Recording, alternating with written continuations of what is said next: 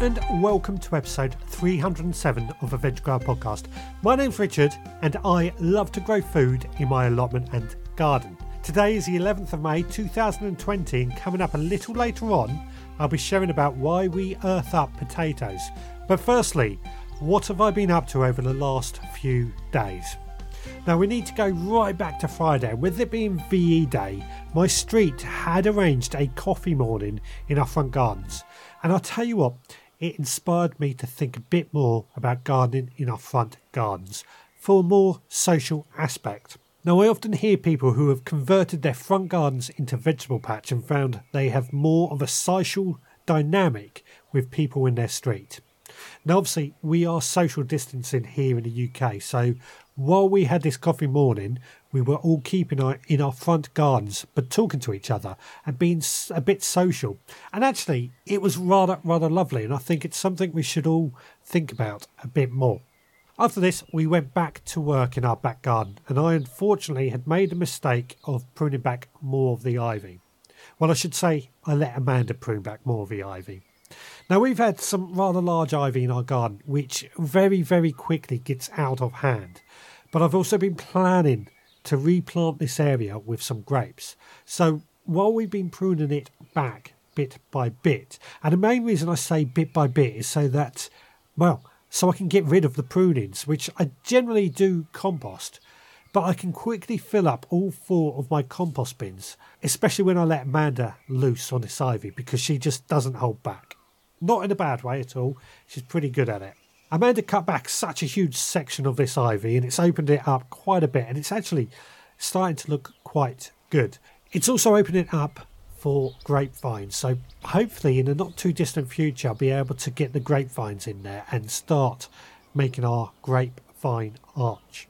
The reason I said unfortunately at the beginning of this uh, sort of section is that well, I've now got to cut down and get all this ivy into the compost bin, and it's a job that I seem to do quite a bit of. I haven't got around to doing it yet, but it's a job for later on this week. While Amanda was cutting back the ivy, I was busy in the corner of my garden cutting up bits of wood in order to make a table and a plant stand.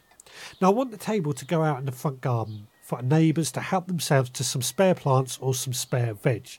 But the plant stand I'm making in the back garden, in order to pop more plants in pots on, just making use of that space, but also somewhere I can also hide some bags of compost and some spare empty pots that I have taken up space. Saturday, I putted up my courgettes, gherkins, and other squash plants, just getting them out of the small plots that they were sown in into something a bit bigger in order to give them a bit more room and to grow and get strong. These plants were then placed in my potting shed to grow on, and I would have liked to place them in my cold frame. However, I knew we were due a cold snap, and I thought it was best to err on the side of caution.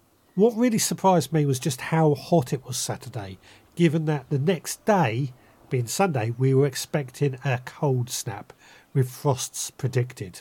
Now, because it was so hot on Saturday, I tend to struggle in heat. But I did push myself to do a little bit in the garden. I planted out a few more cabbages in what has become the brassica bed at home. Watered them in well and hopefully they will grow well and produce lots of cabbages. I seem to have sown a lot of cabbages this year and I don't mind at all because I quite like them. After that, I then filled up my potato pots with compost, which emptied out one of my compost bins but it's put the compost to use, so I don't mind that. And I'm looking forward to really getting into these potatoes and eating them as soon as they are ready. I shall be explaining why I do this a bit later on in this podcast. Sunday morning, I popped down to the allotment mainly to water the plants, especially in the greenhouse, and they were looking really, really thirsty. While I was there, I also harvested some more asparagus and rhubarb, and they're really, really welcome. I've done quite well with asparagus over the last few weeks, and although asparagus has a very short cropping period, about six weeks, I usually stop cropping at the end of May, so I need to make the most of it while they are around. After that, I came back home and I continued to build my plant stand. Although by the afternoon it started raining, so I did retire for the day after that. Overnight, we had some really strong winds here, and I suspect most of the country suffered.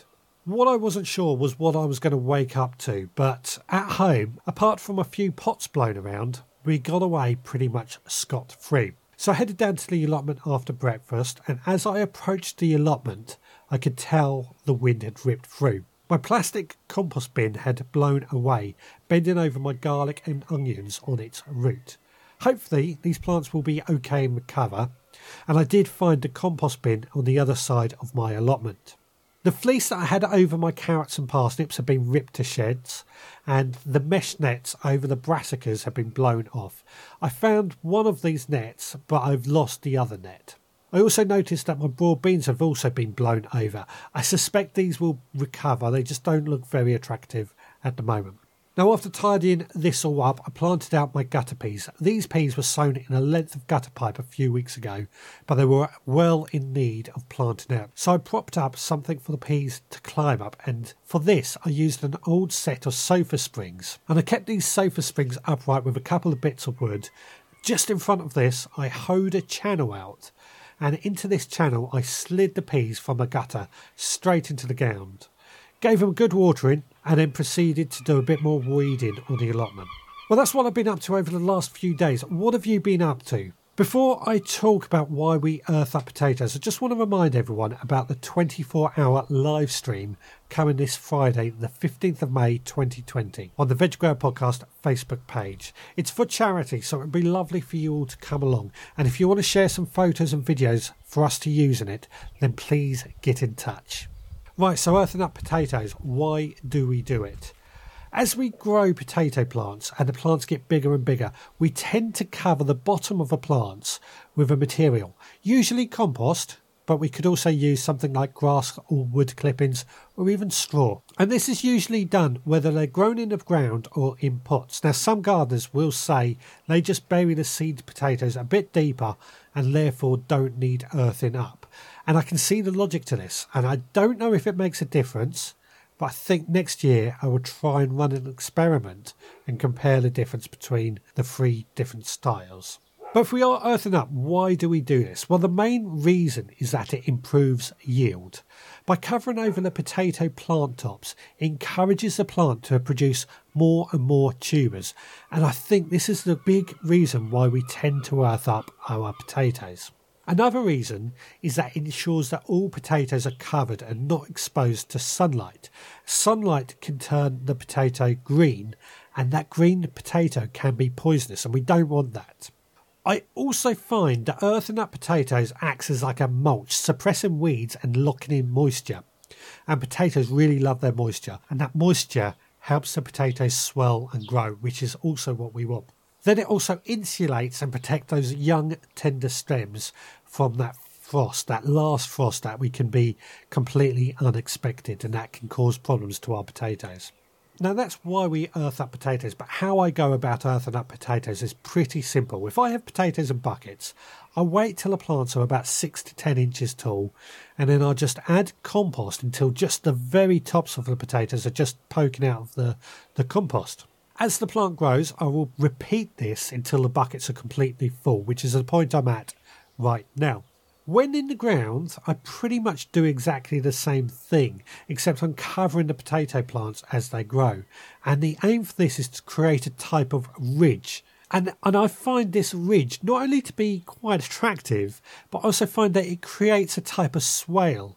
And that means when it rains or we water the plants, the water will still get into the compost and run through, but it will go into the, the gaps between these ridges and it will sit there before slowly being soaked back into the compost, which helps keep the compost moist for longer but it also prevents the compost from being waterlogged, and that could cause the rotting of tubers. Well, that's why we earth up potatoes and how I go about it. If you have anything to add, then please do get in touch. You can email me, richard at theveggrowerpodcast.co.uk. Visit the website at theveggrowerpodcast.co.uk, or you can find me on social, just search for the Veg Grower Podcast. But for today, please take care, I'll speak to you again tomorrow.